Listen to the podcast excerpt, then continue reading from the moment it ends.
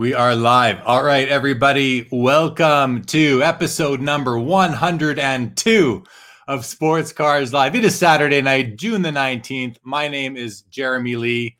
And before we get to tonight's episode, I do want to thank last Saturday's guest. Oh, I forgot to do the intro video. I forgot the intro video, Amit. Can we do it now? Let's do it. We're going to do the intro video, guys, and then we're going to come back. We're going to do the intro video. Here we go.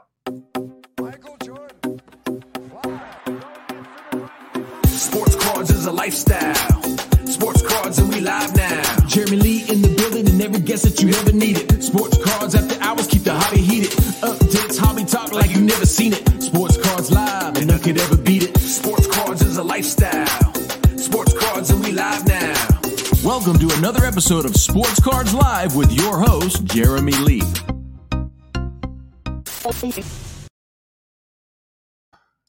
Okay, here we go. Now we can we can do a restart here, everybody. Welcome again, Sports Cards Live, episode 102. It is June the 19th, 2021. You know, my name is Jeremy Lee, and we do have Amit Acharya, who will be joining us in just a couple of seconds. Before we get to it, I do want to thank last Saturday's guest, Christina Thorson. She is from Card Ladder. We had a great episode. It was Ladies' Night, followed up on After Hours by Sam Shuford from Women of the Hobby another excellent episode with her.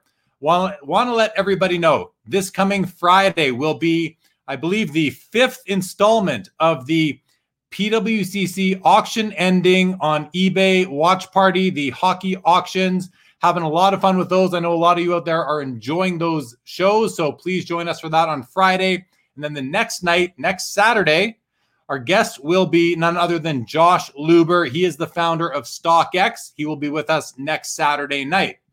Tonight, though, no after hours, guys. No after hours. I need a break. We streamed all day today on the Virtual Expo, and we are streaming all day again tomorrow on the Virtual Expo. So, no after hours tonight. Shout outs. We are on our way now to 3,200 subscribers. I can't believe it. Thank you to each and every one of you. If you are not yet subscribed to the channel, please go ahead and do so. I want to shout out all the podcast listeners. I know you guys are out there. Thank you for your loyalty and for continuing to listen to the show. I also want to shout out the big three hockey. My guys are awesome. They are great supporters of the show. Give them a follow on Instagram. And I want to shout out the virtual expo where we spent the day today um, had a great time. And that's what this episode is about. We're going to really revisit that whole thing today with Amit. Let's bring him out. Amit, there you are. Get ready. Welcome to the show, buddy. How are you? Good. How are you, buddy? I'm good, man. I'm good. I'm good.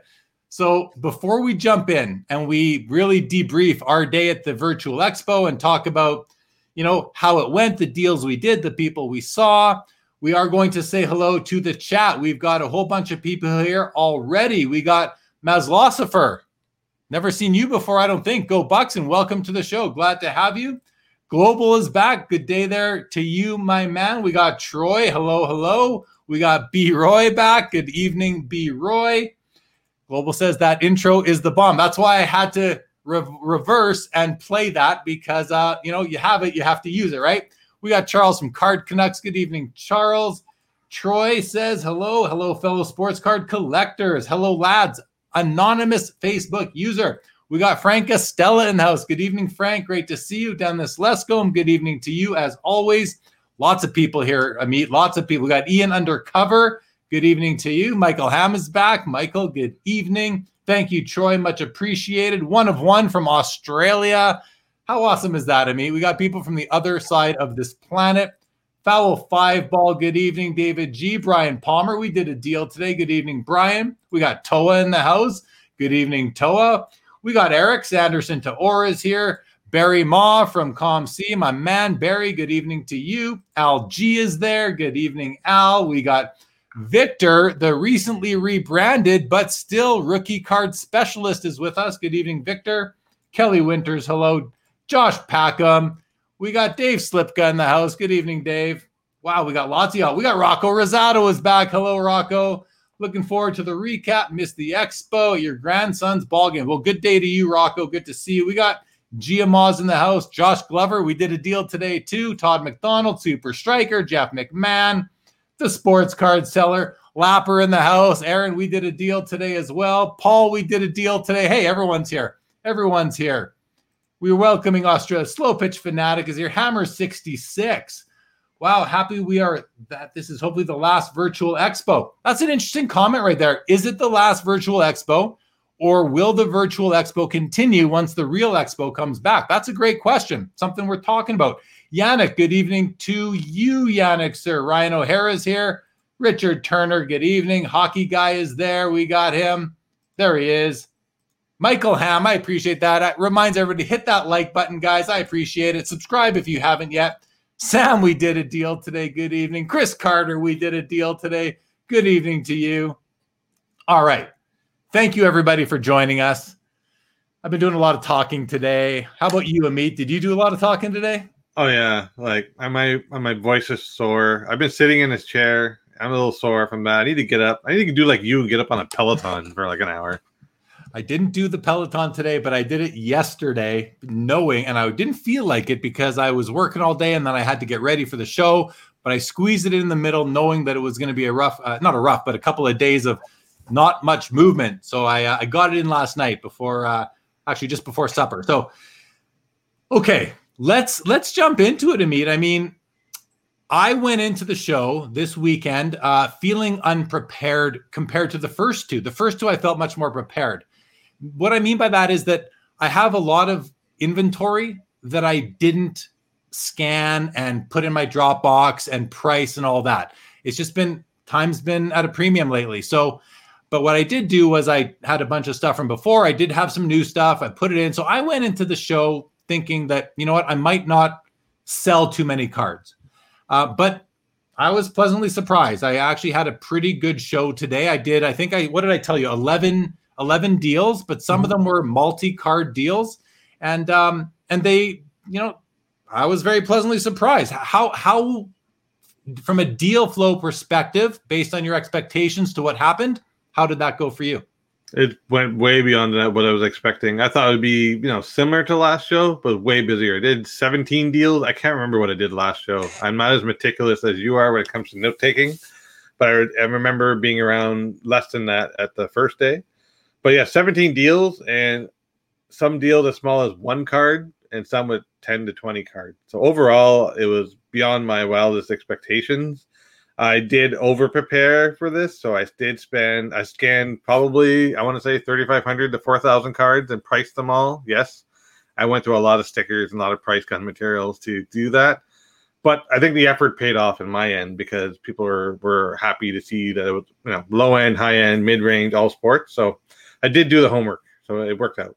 Yeah, and you, I mean, you were prepared well in advance. You had yeah. a you had a ton of cards scanned. You had them shared in a Google Drive. Yeah. You had your link ready to go. I followed your lead. I had a pin to the top of my booth chat, but I also it at the top of my booth, which which is something we should talk about because that was a really great improvement on version three of the virtual this mm-hmm. time versus the first two, where the platform Hopin actually opened up a whole section below the screen now where where people could scroll and you could put in links to videos you could put mm-hmm. in text you could you know a description um, links to your social media f- accounts and that sort of thing.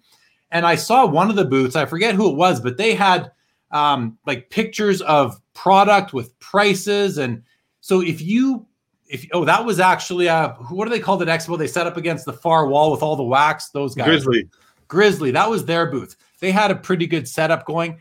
If you spent the time to set up this booth, you could have done some great things. I feel like now I wasn't set up to the full extent possible, but um, and I really didn't do some of it till late last night after talking to you, uh, where I went in and I I filled out that bottom part. I didn't it didn't come that obvious to me, but got that done.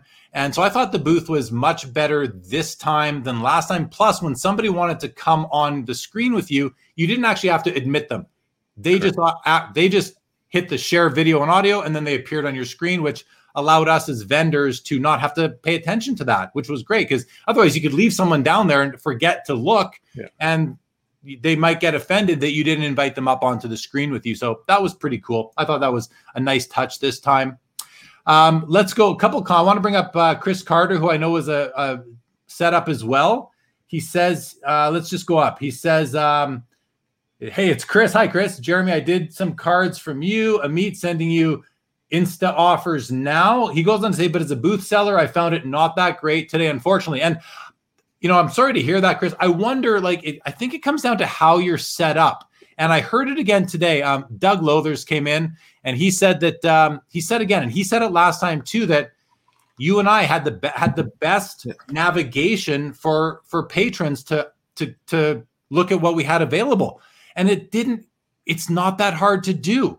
So No. I don't I don't know why or if other people did it, but they just didn't have what people wanted. I don't know why. You know, Chris I know has a great selection of cards, Chris Carter. So I'm wondering what the you know what was the the friction between customers and sales that uh, you know where he he was a little bit disappointed with with, with how it went for him today. Um, Sam says wonder- I'm still waiting. Sorry, go ahead. I wonder if it's a case of where you set your expectations versus where you're netting out to be. That's one aspect of it. Two is how much preparation in advance did you de- did you? I'm saying this without looking at your booth, so don't take it take it with a grain of salt. You know, maybe actually share your booth name on here, and tomorrow we can actually take a look. And Jeremy and I have the time to pop in. We'll just see real quick, and maybe you know pass on some advice. But I do think it's about preparing as best as you can and thinking like that, like a customer. And I think it's, you know, even when you go to a real card show, not a, I don't want to say that the virtual isn't real because it's a real one, it's just a virtual real one. Yeah. But even when you go to a physical in person card show, you need to mm-hmm. prepare ahead of time. And if you have your cards priced and you have them organized by whatever team, player, you know, uh, year, set, however you do it, uh, and you have them accessible to the customers. I think you're, you know, by either by having lots of showcases or boxes that people can flip through. I think you're going to, um, it's going to pay dividends to be prepared, just like anything in life. The more prepared you are, the more successful you will be. And again, that's not a comment to Chris or anybody else because I'm not sure how their booths were set up. I really didn't get away from mine too much today.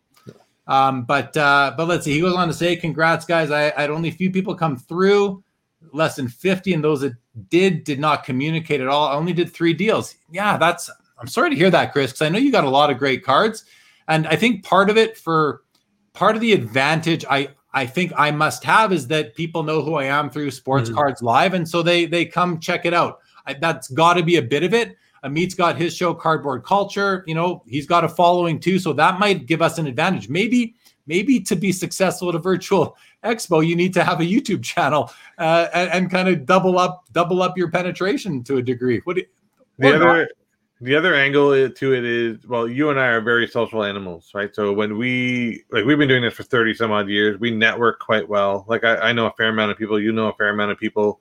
Uh, and, our, and our circles don't collide that often. So you think about how diverse our, our spheres are right? So i think chris again i'm saying this without knowing you so don't take it as an insult or anything. Maybe it's just uh, working on the networking piece. Again let us know what booth you're at and we can definitely pass around some some knowledge and and help and wherever possible and there are people in the chat that have also been to the expo as well and they can pass along their virtue as well Well, I can tell you about one thing I know about Chris Carter uh, is that he he can talk. He he can talk because he's on that's good.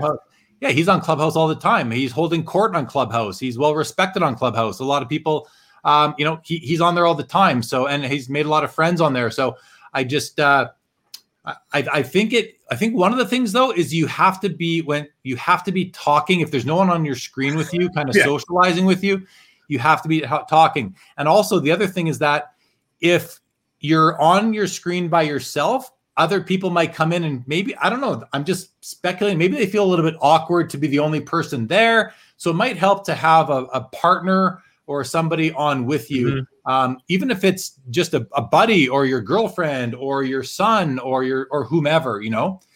Um, the very first uh sorry uh, jeremy just to interject? The very first expo i did it by myself and i had to force myself to talk through like a one-way glass. It's like hey i know there's 18 of you out there. I'm not going to hurt you. Come on screen. And people did come uh, it- but this show jeremy is our third one we knew a lot of people so people were there at the beginning like there were people Yeah. let's go on the booth so we have that advantage too That's true. So what Josh says, I spent about an hour looking and peeking around today, and again, you two hit it out of the park again as far as being prepared compared to everyone else. So that's some feedback right there. B. Roy says, I spent forever going through Amit's cards. Troy says 3,500 scanned cards. That's a lot of work. Yeah, that sure is. We got Joe Sakic. Alex says, didn't make it this time around, didn't sign up so that I wouldn't be tempted to spend money. Hey, fair. You know, if you got Yeah. if you're budgeting, you uh, you, you got to be careful. Super Striker says, any soccer people have any high end De Bruyne, not graded stuff? Howdy, Facebook user. Oh, here in chat. Yeah, there's my guy Joe Perot from Santa Cruz. Love me some culture with Amit. There you go. There you go. Chris says I could have been interviewing Wayne Gretzky himself, but if nobody comes in, it makes no difference. Well, here's the thing. You don't know how many people you actually had, Chris, because all you see is an eyeball count, and that that could be stuck at at five the whole day, and that could be the same five people that are watching you. They're just peeping tomming you for for the whole day, or it's people coming and going, and Yes. that number is a whole bunch of different people. So when you say 50 unique, I don't know how you know that because I don't know how many unique people I had. I, unless you got that stat from uh, from the show itself, which is possible for sure. Brad says, for us newcomers, what is the virtual expo? How do we find out about the next one? Just found this podcast two weeks ago. Well, Brad 31, welcome to this podcast. Glad to see you. How do you find out about it? Well, face, you know, you Facebook, Instagram, um, this channel, Amit's channel on YouTube, uh, vendors that are setting up at it. We're talking about it. I've been talking about it for I don't know at least a month, maybe 6 Mhm. weeks leading up to it. Uh, but Instagram's a great place really to keep up with hobby content. I would say. So, but what it is, it's uh it's the the Sport Card Expo is the second largest show in the world behind the national. It happens twice a year in April and November on location at, in Toronto near the airport, and uh, and it's an awesome card show. But with the pandemic, Steve Menzie, the owner, started the virtual expo in its place, and this was the third time it's been done. It was last June, last November, and now this June, and it's online out of the comfort of your own house, and uh, that's what we're talking about. So come by tomorrow, sport sportcardexpo.com. I'll put that on on the ticker shortly here. It's free registration and come hang out, come meet us. Yep. Love, to, love to see you. Here's a here's a message to vendors. My message to vendors: copy Jeremy and or Amit. So, and and I copied Amit this time for a lot of uh, a lot of my booth build out. So I, we've said we said it all through the second expo too. We had successful virtual. Yeah. So look at what we're doing now. It might not work for everybody, but you, I mean, I probably had 400 cards and you had 10 times that. Yeah. So, I mean, if you if you have a million cards, don't think you're going to be able to display a million cards. You have to pick out the ones you want to do and just be prepared with those. I'd also say the virtual expo prep is very different than an in-show prep because if you think about it from a real estate perspective, you've got to figure out what's going to fit in those display cases, right? Versus the virtual where you can show everyone everything. I'll tell you this: I will never do without the virtual from now on. There'll always be a virtual aspect of every single one of my shows. When even when the expos open up, I'll still have a virtual uh, component. Uh, I'll share that uh, closer to when we do the actual expo. What I'll do there, but I will always have a virtual expo uh, component. So what what what what you're saying is no matter if you're at the actual expo or you're not, you're going to always have sort of your Google Docs Yep. with all the pictures and a link. Basically, it's a link to virtual images. So um, to Brad, I think it was Brad 31 there. Was it Brad? Yeah. I believe There's so. the- yes. There's the website right there, sportcardexpo, excuse me, dot com. Check it out. And uh, we'll hopefully see you there tomorrow. Yeah, Chris gives another some other good advice here. He says, make a link that goes to all your scans. That's what we're talking about here. We have our scans. I use Dropbox, Amit uses Google. Yep. Lapper jumps in and says, I hope there is always a place for virtual expos. Very convenient and lower time commitment, right? And lower travel requirements, right? Not everybody is, you know, let's let's face it, not everybody is physically able, financially able, or geographically able to get to the uh, uh, any card show, never mind just the sport card expo. So what Steve is building here is a platform for I don't know if you can hear my baby monitor here. That's my kid. Um, what Steve is building here is a baby a baby monitor. What Steve is building here is a platform for uh, what what may or may not stick after the real expo comes. I don't know. I'm I'm not sure if it is something that will be um, if the virtual expo will will will happen once the regular in-person expo in Toronto ha- gets back on its normal normal calendar of every November and every um, every May. What do you think Amit? I agree. I mean, I think whether the platform lives or died, I think he's still found elements to it to accentuate the actual physical expo. So there's definitely advantages there. I can think of a whole bunch of things he can do, like virtual uh, piping of, of television feeds of or video feeds of, of athletes or whatever it may have you, that kind of thing. There'll always be a virtual component of it. The advantage of the virtual component, which you didn't mention as one of your key features, is there's also the psychosocial aspects of it. Not everyone is comfortable going out into a large settings and talking to people or even dealing. So some people find comfort in just, you know, being behind their keyboard and talking. It's like the keyboard warrior, so to speak. So I'd see for that reason, and especially with COVID, people are more accustomed now to doing things online. So I think there's that aspect of it as well. Good point. I, am we're way behind in the comments here. There's been a lot, but I just want to bring up uh, Chris's comment here. He says when people come to the booths to look at your cards and see what you have, use the Steve Jobs principle when it comes to computer stuff. Less clicks the person has to do, the better.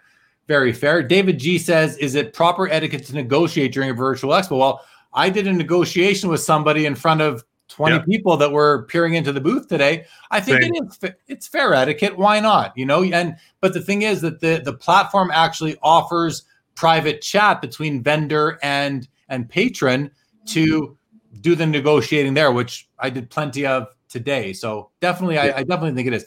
There's Chris Carter's booth, guys. If you come to the virtual expo tomorrow, be sure to check out his booth, cards and clothes and mems. I can tell you he's got a lot of great cards. So go visit with him and let's get uh, let's get some traffic to Chris's booth tomorrow and um, let's get him some business here. The guy uh, I know I know he's got lots of great cards, so let's get out there. He says this time I priced out most of my cards in advance and it took many many hours for sure. It's going to take time. That's that's the yes. way it goes. He says I didn't have Dropbox, but again I had so few people come. You don't know that, Chris, because if you would have had a link, people might have clicked it. You wouldn't have known they were there. They would have been in your link. So and the one advantage of having a Google Drive is every time someone goes to the link, I get a notification. Oh, so I know that people are looking. That's cool. That's yeah. cool. Seb says, now that the real local and big expos are coming back everywhere, do you think there will be another? Well, okay, I'm a little behind on the comments. We've discussed that. Chris says, well, tomorrow I'm giving away surprise cards to people who come in. It's going to be random and bonus, but hopefully it will encourage people to come in. Well, and now we just told 97 people that, Chris. So um, hope hopefully that those people, everybody does come, guys. Yes. Come to the expo tomorrow and let's uh let's get Chris some uh, some action here. Let's get Chris some action. Facebook user says booths have to have cards and prices I can browse through. Of course, of course. Is this still going on at all? It is going on tomorrow. Tomorrow's day two of the virtual expo, James. Josh Glover, who hung out with me today, says, Jeremy, you're right about being known. My time was limited today. I made a point to drop in on both of you as I know you, same as hitting those tables in person when yeah. you go to a show. Fair, fair, fair. Chris says, so yeah, free cards are being given away tomorrow at Cards and Clothes. There you go, guys. Free cards at Cards and Clothes tomorrow. Oh, we got Ken from Pastime says virtual is much different, maybe not better or worse, just different. Both have pros and cons. Very fair comment. Chris says you can see the names of people who are in your booth next to the chat button on your booth. Oh, so you were actually like counting them. That's cool. All right, very cool. We got Mike in the house. All star says 3,500 scans makes me appreciate all the work ComC does for me. Fair comment. Mike's got one of the biggest ComC stores there is. Yep. And then Chris says, despite all this, it's still a great time. I bought some awesome cards. I'm glad a few buyers are happy with my cards. That's nice, Chris. Yeah, I got right here the cards that uh, that we did a deal on, and I'm going to show all the cards that I moved today without really divulging who bought them, but I do want to show the cards. Colin, yeah, the Expo is the biggest hockey card show in the world. But the nice thing about Expo is that, you know, it's in Toronto. You've got baseball, you've got basketball. And trust me when I say at the at the Expo in November, there's gonna be more basketball there than you've yep. ever seen before. It's going to, I don't know, I'm not saying it'll rival hockey, but it's going to give it a bit of a run for its money. What do you think Amit? It's already been doing that actually, even before COVID. Those last few expos, uh, baseball was definitely taking center stage. So was football, and soccer. So it's it was already coming to now be exacerbated. I would almost hedge to say, I would almost want to say it's going to be a good 50-50 split. That's a, that's see that's really high for basketball, and then you, you got baseball too, right?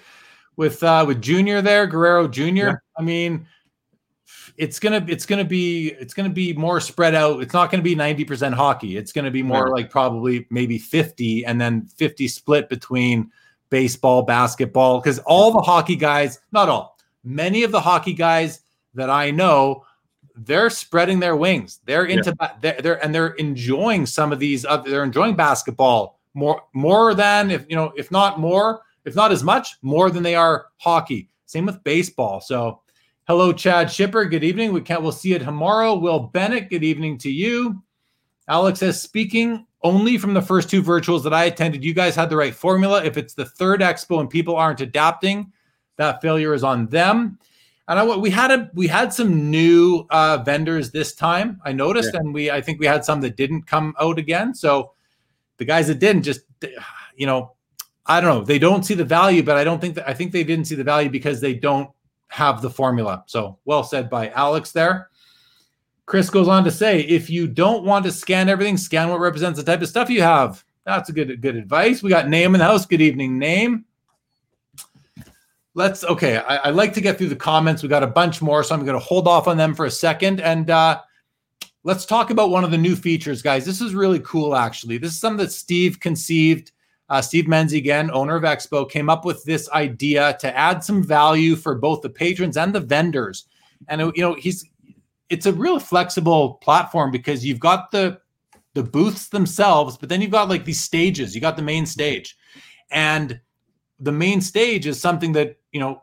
It's like wa- It's like think about a real card show. At the back of the room, there's a main stage, and everyone can just walk up and watch it. Well, that's what this was, and uh, a concept called Slab Fest, which Mhm. r- the original idea I think was for okay, if you have a booth at the show, you're going to get a slot during Slab Fest, which oh, I believe was one hour long, and you got five minutes on the stage, basically right here as you see me, and then in the window beside me was my logo, my contact information, and a timer ticking down from five minutes.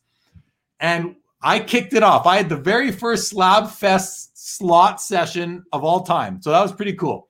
And we and I basically sat there and I had boxes, of two boxes of graded cards, and I just showed them off and I said, "Here's what this is. Here's what that is." I didn't quote prices, just showing what I had and said, "Hey, these are going to be at my booth. Come out and come by later to the booth, and you can uh, see what you want to buy or or or not, whatever you want to do." But I had so much fun with it, Amit, because I'm watching the clock go down, and it went down a lot. It went by a lot faster than I thought. It, you know, at first they were supposed to be three minute sessions. I thought Yeah. "That- that's plenty of time, right? Yeah. Then it went. Then they made it five minutes, and I'm like, next thing I know, I've got 90 seconds left, and I'm I'm racing. And at the very end, the uh, I, I forget his Spencer, I think. Yeah. Left me on. I had I he didn't take me down after the clock ticked out. So I'm like, oh, and here's some more cards. Here's more cards. And I was showing more cards, and um, I just had a lot of fun with it. And then I watched the guy after me. He had a lot of fun with it. How was your Slab Fest session? Mine was fun. I was expecting three minutes. They gave me five minutes, and then the cl- uh, the shot clock broke, and then I got an extra minute and a half. But I was trying to time myself, but once the shot clock broke, I lost all track of where I was going with it. I was trying my best to keep the card slow, letting the camera, you know, zoom in on it, and I try to do a good all around spiel of what we're doing. But yeah, it, when the shot clock broke, I was kind of like, mm, okay. I did find the first couple of people I went after, or sorry, not went after, who came before me, were really energetic, really loud. I think it was Mint, Mint, think Mint. I can't remember. They were on before me, and they're really, yeah. yeah. they're really energetic. And I'm like, oh, great, here, yay me, and going right after them. But I was fine. they- was, I was going to say they actually had the session after me, so they saw what I did, and then he came on. He goes, "Wow, Jeremy rocked it. All right, let's go." And he kind of he kind of flowed with from my. oh yeah, he amped it up, and he was excitable, amped up, and I was like, oh, great, yeah, okay, I'm gonna, I'm gonna end it this way? So I did my best on that one. It was fine. Um, I just, I will say, the comical part of it was, you know, a lot of people who were showing before me had some big guns, like here's you know, 3,000, 4,000. So I decided to, because I don't have that kind of stuff left, I'm like, here's my $100, $200 affordable slab. So it was fun. It was fun. I enjoyed it. Yeah, Well, that brings us to Eric's comment here. He says, Are cards being sold only grails costing hundreds and thousands, or are there $20 cards too? Well, I can tell you, I did, I did, uh, my, my deals were more in the hundreds, but I did a deal for 20 bucks. I did a deal for 30 bucks and maybe one for 80. Uh, and then everything else was higher. But Amit, you had lots of cards priced 20 bucks and under, correct? Yes, I had a whole whack of two dollar and under cards. Like I said, I didn't discern what I was going to not scan and scan for the show. My smallest sale was twenty bucks. My largest sale was in the many hundreds. But yeah, it, I had everything scanned. So I just what I didn't want to hear from last show were people saying, "Oh, I only saw high end." But no, I wanted to be that one guy that had a mix of everything. So it worked today, actually beautifully. Yeah, yeah, fair.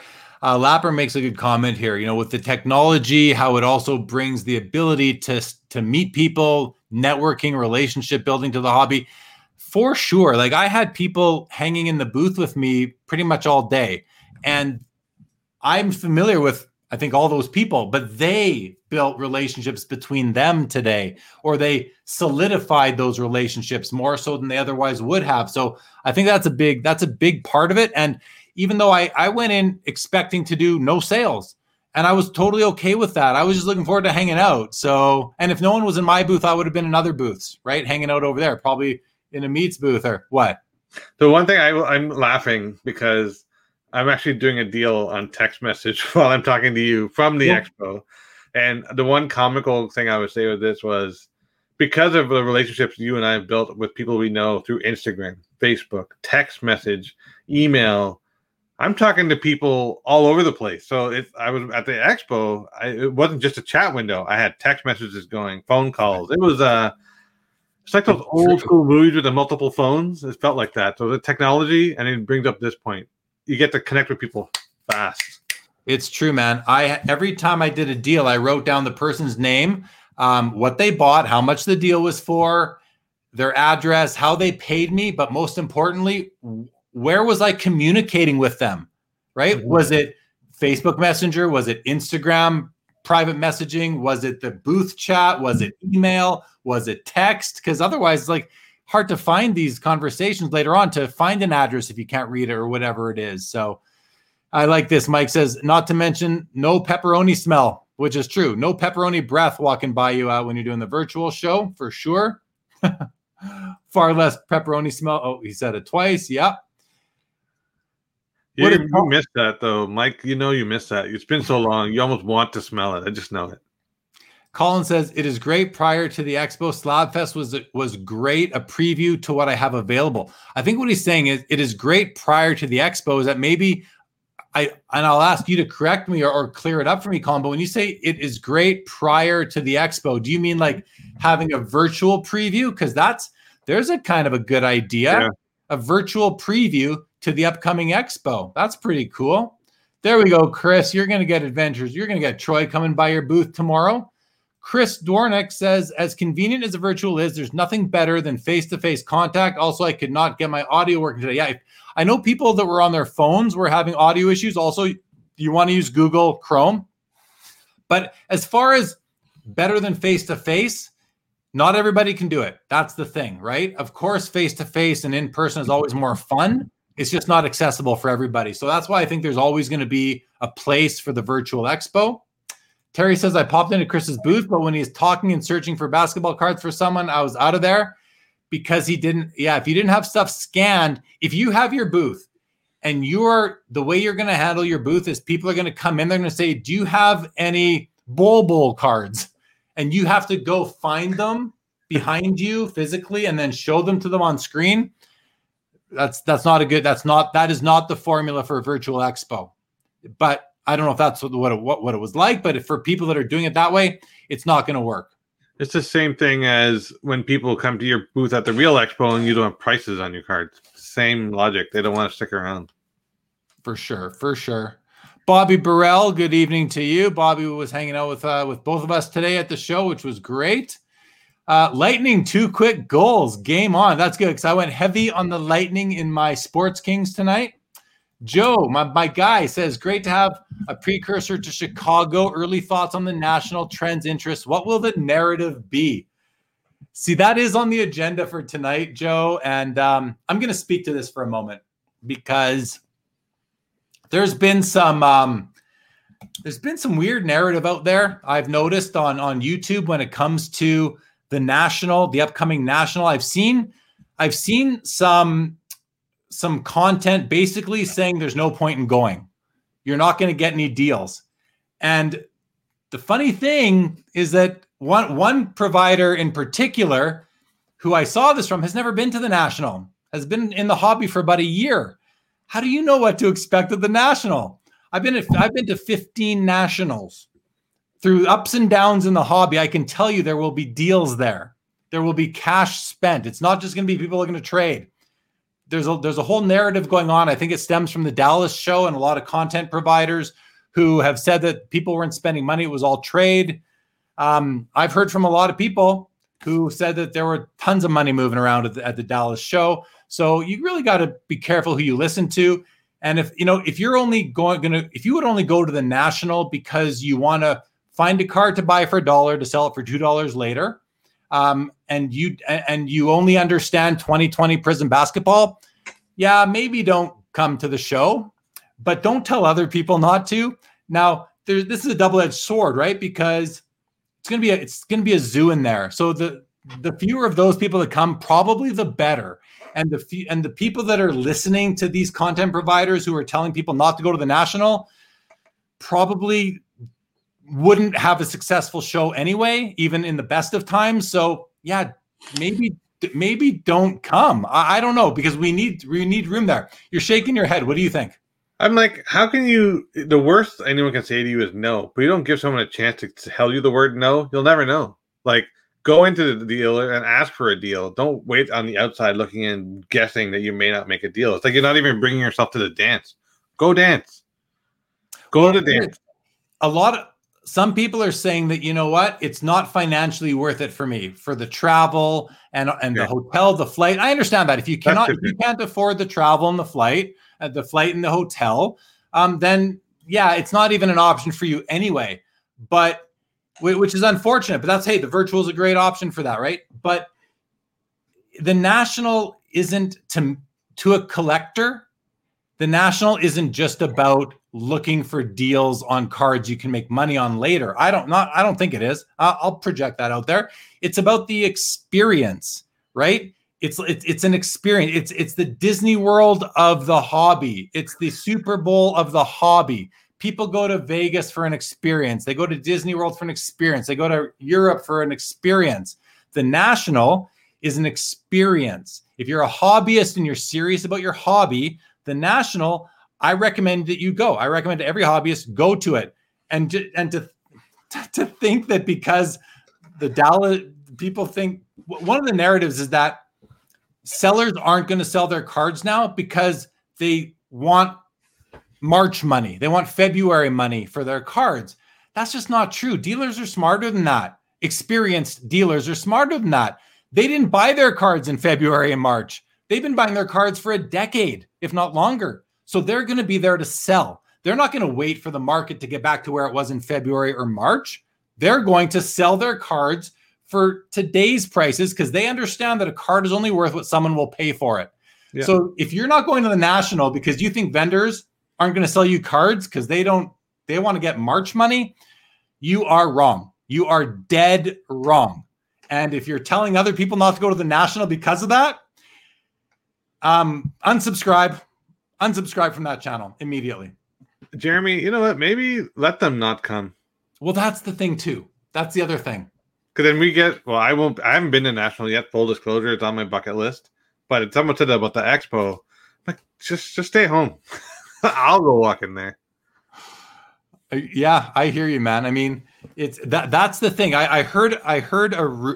I heard this rumor today. Uh, someone in my booth was talking about. He was saying that and I, I, don't I don't believe this, but it makes somewhat sense and wouldn't be the worst strategy. What I heard was that CIA or no, no, sorry. CIA. I don't believe this, but no, not CIA. Sorry, I'm confusing two stories. I think I heard that somebody out there was basically trying to get some low subscriber YouTube channels to encourage people not to go to the national because they want fewer of the so-called flippers to be there, really taking up room when it's going to be such a madhouse in there. So basically, you know, it discourage people from going because it's going to be so busy, which ties into what you were just saying to me. Maybe we don't want some of those people at that show because again, it's just going to be a madhouse. We know this is good. This is going to be a crazy show. There's going to be so many people there.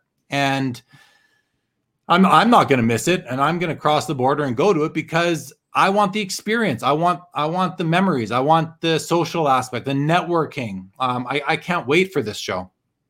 The other thing is the content that's going to come out of this show. So if Dallas was any indicator of the amount of content being generated at show, you're going to see an um, an insane amount of content created at the national. So of all those who haven't seen the national who are missing out, you'll be able to see it when you're on the way. Yeah, yeah, yeah. It's uh. So I, I will be at the national setup. I will be doing some streaming to the YouTube channel from there. Uh, it's not going to be your normal sports card live episodes, but I will be set up there with like a, a section uh, in the corporate area, and um, I'm going to basically do a couple live streams every day. That's the plan. Whether they're 15 minutes or an hour long, it depends which patrons at the show come by and want to share their experience with the audience. Uh, let's see the cards you're picking up. Let's what what are you seeing? What's the vibe? What energy are you picking up here? Are you having fun? anything stick out, that kind of stuff. So it's going to be fun. I'm going to do probably, you know, it's five days long. I'm there the whole time. I get in the night before, I leave the day after. So I'm going to be at the show the full five days and, uh, you know, planning to do two streams a day, but we'll see. Maybe, maybe more, maybe less. No, no promises. Um, couple of comments here. Barry says LinkedIn is investing more than five billion. Billion? Hmm. No, into hobby. That's a, that's a lot of money. Billion. Okay. Thank you, Barry. Sam says, I tried looking around at other booths due to restriction in time, but I felt like Jeremy and Amit's booths were so easy to navigate with the link attached for cards available for sale. I think that's the formula for the virtual expo. I really think it does. Brad31 got his ticket. He will be there. Seb says next Toronto show in November, there should be a Dropbox booth to give courses to sellers or Google Docs for sure. For sure. Chris Carter says, I love how for Jay Lee there was a slab fest after hours bonus time. I was the first one ever, so they were still figuring it out a little bit. Rich Klein, good evening, says, I might end my day before I go to bed by continuing to hobby. That's right. The hobby is a lifestyle, everybody. It's a lifestyle. Chris Carter says his cards were $3 to 300 Amit, please. The one thing I will say though is the idea that we, you and I came up with. Do you remember the genesis of how we thought of that idea? Remind me it was like a week or so before the show, and we both were on the phone, like, oh, maybe I should do a Google Drive. Oh, maybe I should do a Dropbox. We did it, oh. decided in like literally 15 seconds. So and was it like that was because we didn't know what to do. Yeah. Right. We were on the phone trying to think what's the best way to set up for a virtual show because at one time I had a separate camera with a showcase of cards on my floor. And yeah. I'm like, that that's not because nobody knew. Even you know, even Steve and his team wasn't really sure the best way to do a card show on a virtual yeah. on a virtual platform. But like any, and we've we've said this from the beginning. I mean, this thing is going to evolve. It's not going to be perfect the first time. We and the patrons need to be patient, or we ask you to be patient and let it evolve. Let us figure it out. And when we find when it clicked, we're like, oh, that's the easiest way to do it. And it worked. It did, but it wasn't like it didn't take us long. That's what I'm trying to say. Is the the simplest executions are the best ones. Very fair. Chris Carter says my cards are three dollars to three hundred plus a few more. There we go. We're getting some business over there for Chris. Colin clarifies yes, a virtual preview. That's I like that idea, Steve. I know you're out there listening. If if there's any way to open up the Hopin platform a weekend or two before the expo, not a bad idea show some cards off and maybe uh, set up some deals in advance even although i'm already looking forward to the to the real expo being four days instead of three that is my favorite news wow 3-2 islanders here we go Go up 7-5 to the reds on to the ninth mike says still not sure canadians can travel to the national yes you they can. can and yes i am colin says it will prepare the deal i was just thinking that colin It'll prepare the dealers more for the in person expo if you're having a virtual preview a week or two in advance, probably the weekend before, I would think. Uh, otherwise, it might be too soon. Troy says not just deals, experience meeting new people, contacts, friendships in, re- in relation to going to a card show in person. Yes, 100 and million percent, Troy. You nailed it. Josh Glover says Carvin kind of mentioned that today. He mentioned Comic Con and most go there for the experience, not to shop or get deals. I treat Expo the same way and would for National too. Well, Josh, that's because you are an experienced collector who likes people. Not all collectors like people, and not all collectors want to collect. It's just, it's just a. That's so true, though. There are dealers, and you and I know this. There are certain dealers who are like, how they don't even like look up at you and talk to you. They don't even say hi. Like it's like you have to have a bit of social social skills and personality to be able to do a job well. Exactly. Yeah. Steve Menzie is with us. Good evening, Steve. Ken from Pastime in BC says the National is better than a museum. You can't buy something you fall in love with or have a personal connection with. I think I think I I don't know if I'm understanding that comment right there. He's saying he's treating it like a museum, like you can enjoy the art. You don't necessarily afford can afford it, but you can still enjoy it. But if you are funded, you can buy cards of the National. And the other thing is that the National has everything.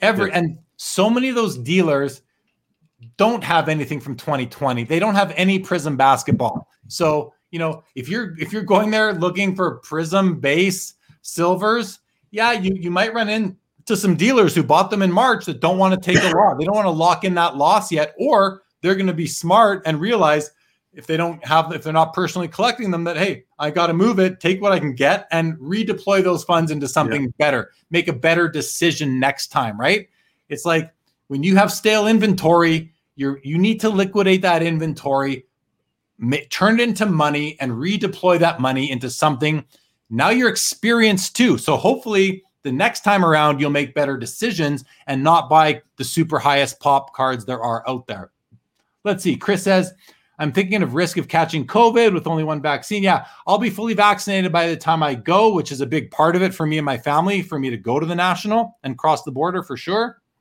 Steve says, I was surprised they were still pushing ticket sales for the national in today's panel. Yeah, well, maybe uh maybe that won't maybe it won't be a problem. Who knows how many people? It's still early. A lot of people wait till the last minute. Let's keep that in mind as well. Uh, let's see what we have here. Uh, past Ken did a segment on Bloomberg this morning on the show. That's really cool. Troy says so true. Video after video of the Dallas show. National videos will be endless. That's true. Yep. Gonna be a lot of people walking around with camera crews and boom, mic booms and all that kind of thing, right? Not not this creator though. You won't see me walking around with a mic boom and a and a, and a camera crew. Lapper says flippers are people too. We have feelings. I bought my card from Jeremy today for my PC. Uh, and goes on to say, I'm not sure how someone could just flip for money. You got to love the cards too. flippers are people too. Yeah, flippers. Well, they do love things. They love money. And that, you know what? I agree with, I completely agree. Flippers are people too. But there's a distinction for me between flippers who bash the hobby online lately because they did not make smart moves versus flippers who are experienced didn't make bad moves because they have experience and they didn't just come into the hobby last June. Nothing against people that came into the hobby last June. But if you did and you spent all your money in March or February of 2020, 2021, now things might look a little bit grim for you. But what percent of people does that represent that are hobbyists? Like 1%, maybe? Like if mm-hmm. that, probably a lot less, right? Most many people have been in the hobby for more than a year. I know there's a lot of people that come in, in the last year, and if and a lot of those people will be disenchanted and they will leave. But if if the collecting bug, if there's no nostalgia for them, if that if they never connected with the hobby, then yeah, I mean, you know, I heard it on on an Instagram live. Just the no, it was on the Luca Tigers and Bronze podcast. They had P Ryan on. He said it really well. He said a tree needs to be pruned in order for it to grow. And what he meant was we need to prune the We we need to get. I, I want to say this properly, but some hobbyists leave, need to leave the hobby in order for the hobby to grow. Mhm. And especially the ones that are just spreading like crappy narrative based on inexperience and um and personal sort of objectives, I guess. I don't know. It's very strange. Seb says if I collect 95% hockey, should I go to the national or wait for Toronto Montreal? Both and all, Seb. Both and all. The national is a pure truly a spectacle. I mean, I've been I've been nine, 80% hockey my whole life. I'm now lower, but I've been going to the national, haven't missed one since 07 or 08. So I've been to, I said 15 earlier, maybe not 15. I've been to 13 or 12, whatever it is, more than 10. And I tell you, it is awesome. It is awesome. Sanderson says to Lapper, hockey card flips. I don't know how people can just flip, but I have spoken to several on Clubhouse and they are cold blooded about the hobby. That's true. That's true. There, there, there are those sort of people who are just looking to make money. The thing is, is that if you're a pure investor in the hobby, there has to be a, a, an end user for every card you have, and if if the cards you have, fifteen thousand other people have them, and the end users already have them, that's not a good way to approach it. You're you're just you're not going to do well long term with in, with that sort of approach. Mike says, as a Canadian, fly to the national. Yes, drive not yet. May change July 21st. Yeah, we're getting an, an announcement then. Lapper says, I'm sure they're out there, but they are a small minority for sure. I'm flipping to buy bigger cars I want, which I think is pretty Mhm. common. Yes. Yeah. But you have to flip to get bigger cards. Each flip needs to be profitable. And in a down in a down swinging market, it's a it's just not it's not a, a it's not a successful approach. But over time, over time, you will you I think you will be successful if you're making good decisions and you're not just chasing the crowd all the time. So my, uh, Ken says you do not have to have a huge budget to enjoy the national, but if you do, can take the item home. You can take the Oh. item home. Is my point. Thank you, Ken. And Ken's been. I saw Ken set up at the national in 2019. Had great stuff. But Ken's got a chain of stores in in BC, so he's uh, he's got a different approach than a lot of people because he does sports cards for a living and, and has like four different four card shops. So, but uh, but Ken had a great. I saw lots of action at Ken. I babysat his booth once when he had to take a bio break at the last national. What else we got here? Hey everybody, great day to be alive. There you go. That's a nice comment and very very much agree. Sam says there'll be lots of vlogs at the national for sure, and I hope there are. Lapper, I appreciate oh, I appreciate that. I don't know what it was I said, but he says there has to be nostalgia and a connection to the hobby. I think so. Rich Frank says no absolutely stuff against people that just came in June. Absolutely not. Nothing against people that came in June. I only have something against people that came in June who made bad decisions and now trash the hobby because they're mad at themselves. Mhm. I can tell you, being in this hobby hardcore for 40 years now, well, 41 years almost, and really hardcore in terms of you know being a, being an adult and having discretionary income for at least say 20. Um, you can be successful in this hobby. You you Yeah. can be even in a down market. That's and like like Chris Carter will tell you, now's the time to be buying. You know, and I'm not saying that I want to take that back. I don't want to tell people when to buy. I do not like to tell people when to buy. But I will tell you that Warren Buffett will tell you you you you buy when people are fearful and you and you sell when people are excited. I forget the exact wording, but you get what I'm saying. Which makes good sense. Tyler says, I may have paid up in the last six months for a few Mays and Mantle cards, but when the prices get super low, it won't bother me much because I actually love the cards. Well, not only, yeah, but the key is the last two words. You're in it long haul. Tyler, Yeah. you're in it for the long haul. Tyler, I've said it on this channel before. I bought a Mickey Mantle 51 Bowman rookie in 2007, I believe, seven or eight. And I bought it very impulsively. And I and after I bought it, I looked at comps and I overpaid. But I paid like six grand. It was selling for five. And I was like, oh my God, I just overpaid by a thousand dollars. Well, I put that card away. I wasn't planning to sell it anyway. Now I'm laughing, right? I'm laughing now. If you have a long-term hor- hold horizon for your cards, and by long-term, I'm not talking six months. I'm not talking a year. I'm talking like 10 plus years as one approach, not the only one. you're going to do well if you bought a, a Mays or a Mantle at any time in 2021. It's like here, here, here's a fact that my financial planner told me, and I believe him. He says if you only invested in the stock market on six days in the history of the stock market, each of those six days being the day before a stock market crash. Okay, so you're buying the day before it crashes. Six days in history, you are still up overall, meaning you're buying the day before the crash. If those are the only days you bought, you are up. So you, you take a long term view, you're going to be just fine. Islanders won three to two. That means I'm not going to win my daily fantasy. We got Rage in the house. Good evening, Rage. We got Mosaic Mind says is flipping still a thing in the market so far off a recent high. For sure, it's a thing because for sure it's a thing because not everything has come down in value in the past three months, but everything is up in value over the last year. Pretty much, Correct. not everything, you know, not everything, but cards that Eight are, months.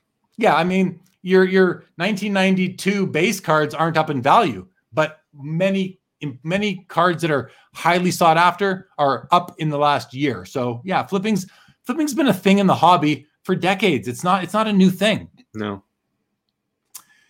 Rage worked a show in Boston today. Boy, are the prices low. Low compared to what, Rage? Compared to March or compared to a year ago? Because I'm guessing not compared to a year ago. I guarantee not compared to a year ago, and I wasn't even there. Toa says this is a hobby and it requires passion and love in it. It, can, it can't just be about making money and making money off of people who love the hobby. That's why casual flippers won't last. It will correct. I think what you're saying is that the demographics of the hobby will will correct, and that, that's what I think will happen. Awesome. Uh, Brad says the first national was in 88. Many of my best friends are from the national. It's crazy, cannot find what you're looking for. And then one or two dealers that have stuff and and you find it. Yeah, that's uh that's that's awesome. For sure. The national is amazing. Yeah. Oh, and you're out of cash, he says down here for sure. Like I like I've said to people at I've been saying this at card shows for a few years now. When you get to a card show and you see a card you want, you got to buy it then if you need that card and it's kind of rare because don't expect to come back and it'll still be there. Do you remember um, at the expo, like everyone used to go nuts for that when the cash machine was out of cash?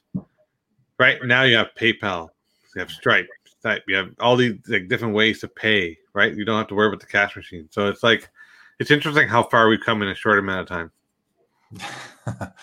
the whole world. Hey, oh, here we go. See, this buy the panic and sell the euphoria. Oh, I like that. If you can't see, but that doesn't work for me. The second part doesn't work for me. I can't sell the euphoria because I don't buy cards thinking I'm going to sell them. Like some, if I buy a card, if I buy a collection for my card show inventory, sure. But I'm not out there hunting cards to sell at card shows. I have inventory, I've had it for a while, and I'm always buying the odd collection. But when I buy a piece for my personal collection, I'm not going to sell it in the euphoria. I'll wait a couple decades and sell and find a euphoria in my twilight years when I spend the last five years of my life, if I'm lucky enough to get that old, to um, travel the card show circuit and sell off my collection that way. That's kind of my my retirement plan. Be greedy when others are fearful, and fearful when others are greedy. There it is, another way of saying it. Very nice, very nice. uh, Brian Gray said that too. That's a that's a Warren Buffett thing. Everyone gets it from Warren Buffett, I believe. Rage says, I did fine, was there for the enjoyment, and whatever I made was a bonus, but definitely noticed a huge difference from last week alone. So that's good. People are moving cards now. Brad says, I've always said until the list of cards I want is smaller than the list of cards I have, every downturn is welcome. A lot of people are really um, thriving in, in when the market dips a little bit. All right, let's see. We said we were going to go for about an hour, hour 15 tonight because uh, we both have been streaming for about nine hours today before this. so we'll go for a few, we'll go for a little bit more here. I do want to show yeah. some cards I sold. We'll hear from a little bit from uh, what Amit sold. So I'm going to just scan, and we're not going to get to all the comments. I just want to say good evening to Charles Smith. Great to great to see you. Thank you for coming to the show. Thank you. It says uh, just liquidating in excess. Will Bennett, good old Expo uh, Semi regular, usually the Fall Expo. The hobby is never actually put any real money in my wallet personally, but it's not all about the money amount. It's about the friends, the fun, and late night meals at Zet's right outside the card show in Toronto. Mosaic says, How does the shutdown of PSA and BGS affect flipping? Yeah, Mosaic, you know what? That's we're not going to get into that right now, just in That's the, a huge time. But uh, but I hear you. There's definitely some uh, there's definitely a conversation there as well. So, Amit, I wanted to give a couple shout outs out there, guys, to the people that did come and hang out with me at the booth. And if I for, if I didn't, I just did this before we went live, and I'm sorry if I forget anybody. So I do apologize, but I do want to shout out. Let's see who I wrote down. I got Carvin joined me uh, before and after we did the main stage panel with Dr. Beckett and, and Chris McGill from Card Ladder. Uh, Bobby Burrell joined me for an extended period today. Bobby, thanks for keeping me company. Billy Stelio from Upper Deck was there. Thank you, Billy. It was great to see you. Chris Wells, my buddy from Edmonton, hung out for a while. Sam Genova from Toronto hung out for a little while. We had Josh Glover. We had John Manzella. We had Barry Ma from COMC. We had um, Chris Carter came and hung out for a bit. My buddy Darcy out of BC. Scott Nobles tried to join but couldn't get his audio working. Brad Hartland from Nova Scotia came out and hung out for a bit. That's everybody I have written down here.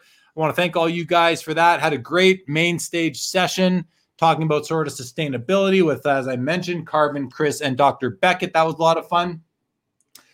Amit, why don't you show uh, some of the cards that you uh, you moved around today? Sure. So, uh, like I said, I'm a hockey guy first, so I'll show some things that I moved. So, I moved this uh, Victor Hedman Future Watch Auto to make sure that actually scans in nicely there. There you go. Nice that auto. today.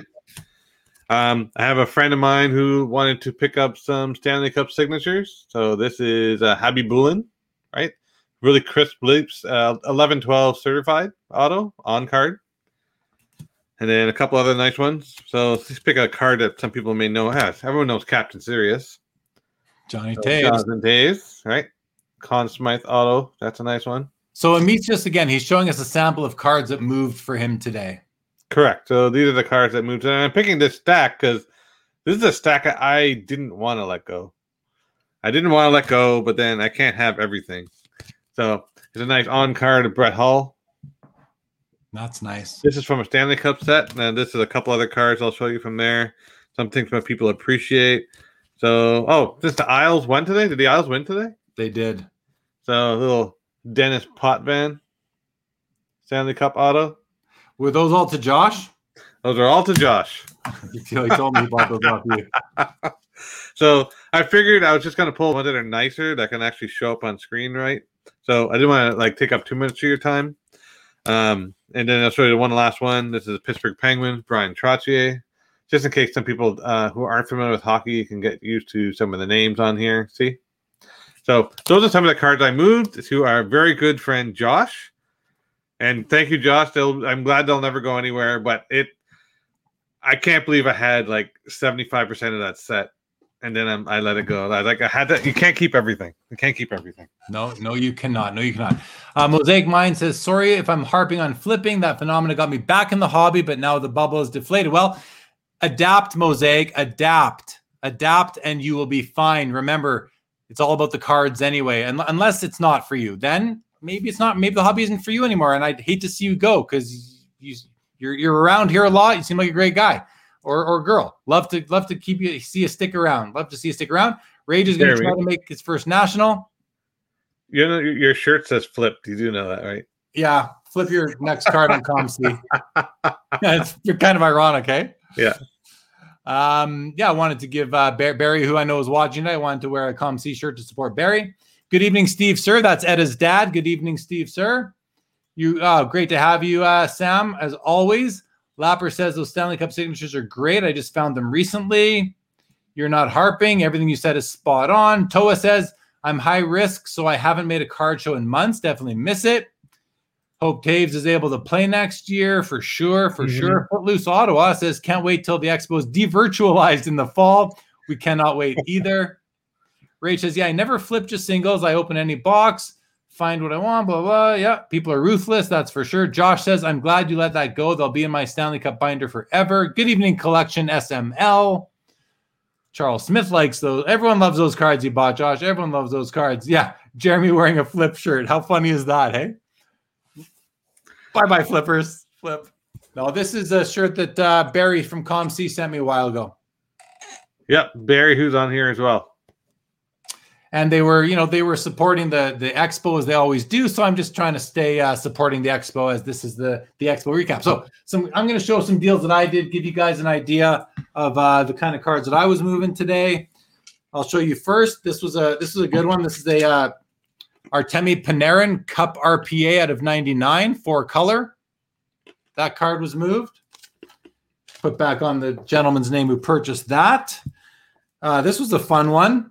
Kind of a mix here. We got a PSA 7 Alex Delvecchio rookie card, along with a Rick Middleton PSA 9 1974 O-Pee-Chee, and a Glenn Anderson PSA 9. Those three all going to the same buyer, as well as this card here. And this card has had has been um, depaneled with scissors, not even perforated with scissors. But that's how I picked that card up, and uh, that card has found a new home. All those three going to the same person. Here's a really cool card. This is Lapper. I'm showing the card you bought because I'm going to miss this one. These rubies are awesome. This is a Alexander Barkov Skybox Premium Star Rubies rookie out of 50 and a PSA 10 holder. Awesome, awesome card. Gonna miss that one for sure. These two went to somebody in the chat right now a Dale Hawerchuk PSA 9 and a Marty McSorley PSA 10. If he wants to identify himself, I will let him. And this was a fun a fun sale too. I I had all these cards um, PSA DNA'd myself. These are all autograph rookies. We have the Shanahan, the Joe Mullen, the Grant Fuhr, the Denny Savard, and the Mike Gartner. Gentleman also bought the the PSA 10 Joe Mullen rookie and this Gordie Howe President's Choice jersey auto that I decided to let go after buying those directly from Dr. Brian Price. Also sold this to somebody who may be in the chat. Uh, Connor McDavid Yellow Taxi from Allure. And another gentleman might be in, in the in the chat. A nice 0708 cup base patch parallel, one of my favorite cards, but I have another copy of this. It's Jason Spezza, who's getting hobby love now again. These two cards again went to somebody who was in the chat earlier. We have a Carey Price SP Game Used, uh, a three color, but just a little bit of blue up in the corner, and a Patrick Roy Shadow Box. Nice little sale there. This went to uh, my buddy John, a really cool Teemu Selanne Ultimate patch card out of 10. So this is this is you know all hockey, and I did a baseball for sale. Sold these two early on in the show: a BGS 95 Marty Brodeur and a Peter Bondra. And then final deal: these three all went to the same gentleman, also in the chat. Pavel Bure, um, Fire on Ice. I love this card. Sidney Crosby, another card that I have two of, and this beautiful Patrick Kane SP Authentic Limited Auto Patch number 225. Those were, oh, and then the last deal was these three with Chris Carter, who mentioned earlier. We have an Alex Ovechkin O-Pee-Chee Platinum numbered one of 100. We have a Sidney Crosby. This is the um, SP Game Use, numbered one of 157. And finally, a Nathan MacKinnon Premier Base Card, jersey number 29 and 249. So there you go. Those are the cards that I moved today. And um, that was quite a bit, more than I expected. Whoa, Mamit, say something. Give my voice a break. Yeah, same here. These are examples of some of the cards I sold. Um, many more that I can mention that two probably won't interest all the viewers here, but definitely a lot of hockey. My booth mate Kent sold a lot of baseball, a lot of baseball. Um, actually, I saw a lot of basketball last night. So didn't move all four sports. I say all three sports that I have. There is. I even have some wrestling. Actually, no, I did. For, wrestling a sport? I'll just consider it first. For today, I'll consider it a sport. Uh, sold uh, some wrestling cards, a little bit of everything today. It was actually a pretty good mix, and uh, I'll have a whole lot of that more tomorrow. So please come by and uh, buy me out. Buy them out. Go buy cards from Amit tomorrow, guys. Buy some cards from Amit. Okay, I'm gonna run through the comments here, dude, and um, I think I'm just looking at my notes here. We talked about uh, the booth, we talked about the deals, we talked about Slab Fest, talked about the uh, the Sports Cards Live episode we did during the show today. Mm-hmm. Talked about the National, the Hobby Narrative. I want you to plug your show and your channel on on on YouTube before we before we head out here tonight. So I'm gonna run through the final the final the comments here, Meet. Then you're gonna talk about your show, guys. It's it's streaming right now on the ticker. Amit has his show on own show on YouTube called called Cardboard Culture with his partner Kent.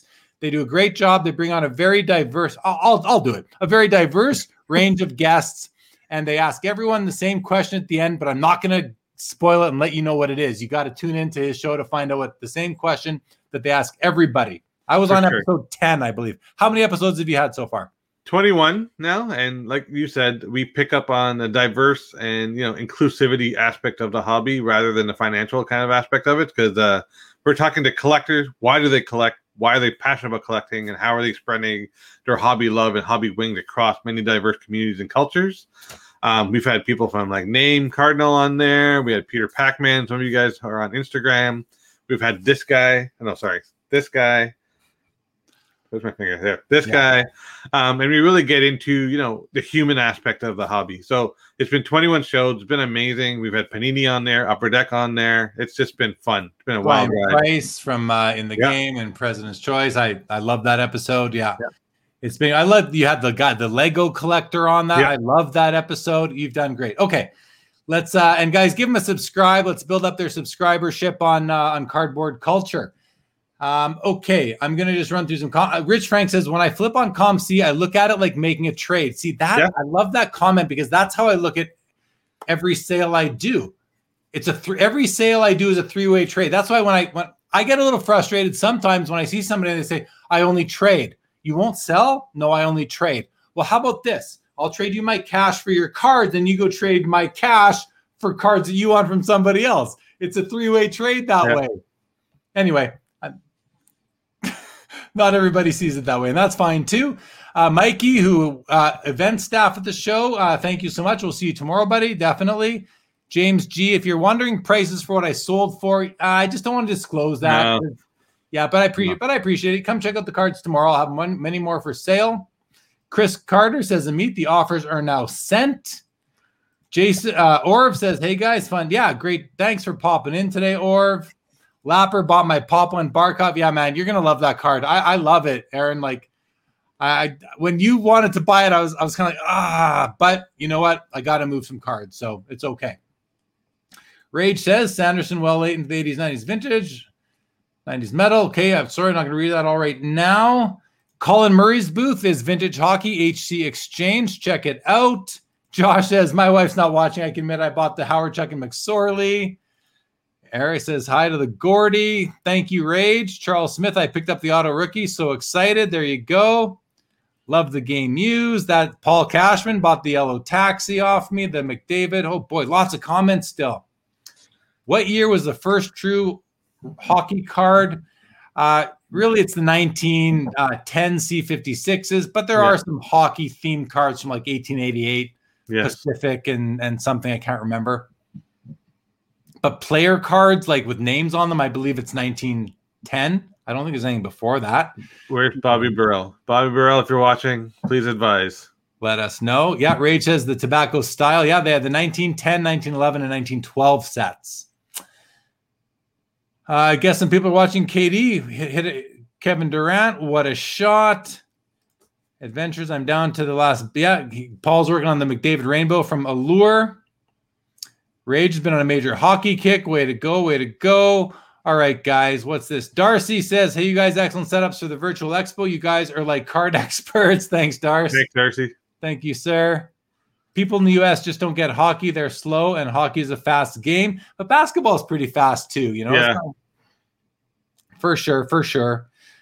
Okay, I'm I just I don't want to leave anybody out here, so I'm gonna just scan for any comments towards the end. Ah, Ryan O'Hara. That was that was you that bought the boat during the Bondra. Sam says, hopefully I can come and see you both tomorrow at some point during the expo. Take care, Sam. Great to see you. Steve sure. says thank you, calling all the collectors and dealers who supported the virtual expo today. Hope to see you all there tomorrow. Yes, hope to see everybody tomorrow again at the virtual expo, guys.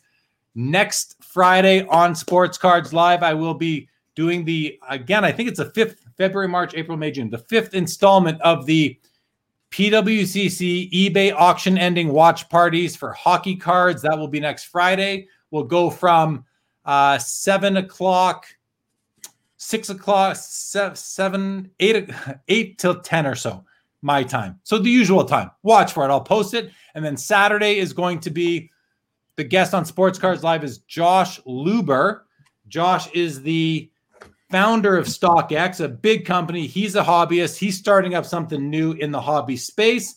And I'm just going to find it to confirm on After Hours next Saturday. None other than my good friend Ben Carlos, who, if you don't know Ben Carlos and his YouTube channel, check it out. So this next Friday, Saturday is going to be a lot of fun on, on Sports Cards Live, guys. Come and join us. Going to do the final comments here, Bobby. The earliest cards are basically trade cards. So C56 would be the first official. No after hours tonight. Mosaic been streaming for like 12 hours today, but we can't do anymore. Come see us at the show, Mosaic. Thanks, Lapper. Come see us at the show again tomorrow if you got some time. Rage, we'll see you next weekend. Ryan found a couple cards from Amit that I like. I'll come chat tomorrow. There you go. Okay, that's the end of the comments, guys. Thanks everybody for joining. Hope to see you all at the, at the virtual Sport Card Expo tomorrow. And if not, we'll see you next week on Sports Cards Live. Signing off. Good night, Rage. Cheers, all.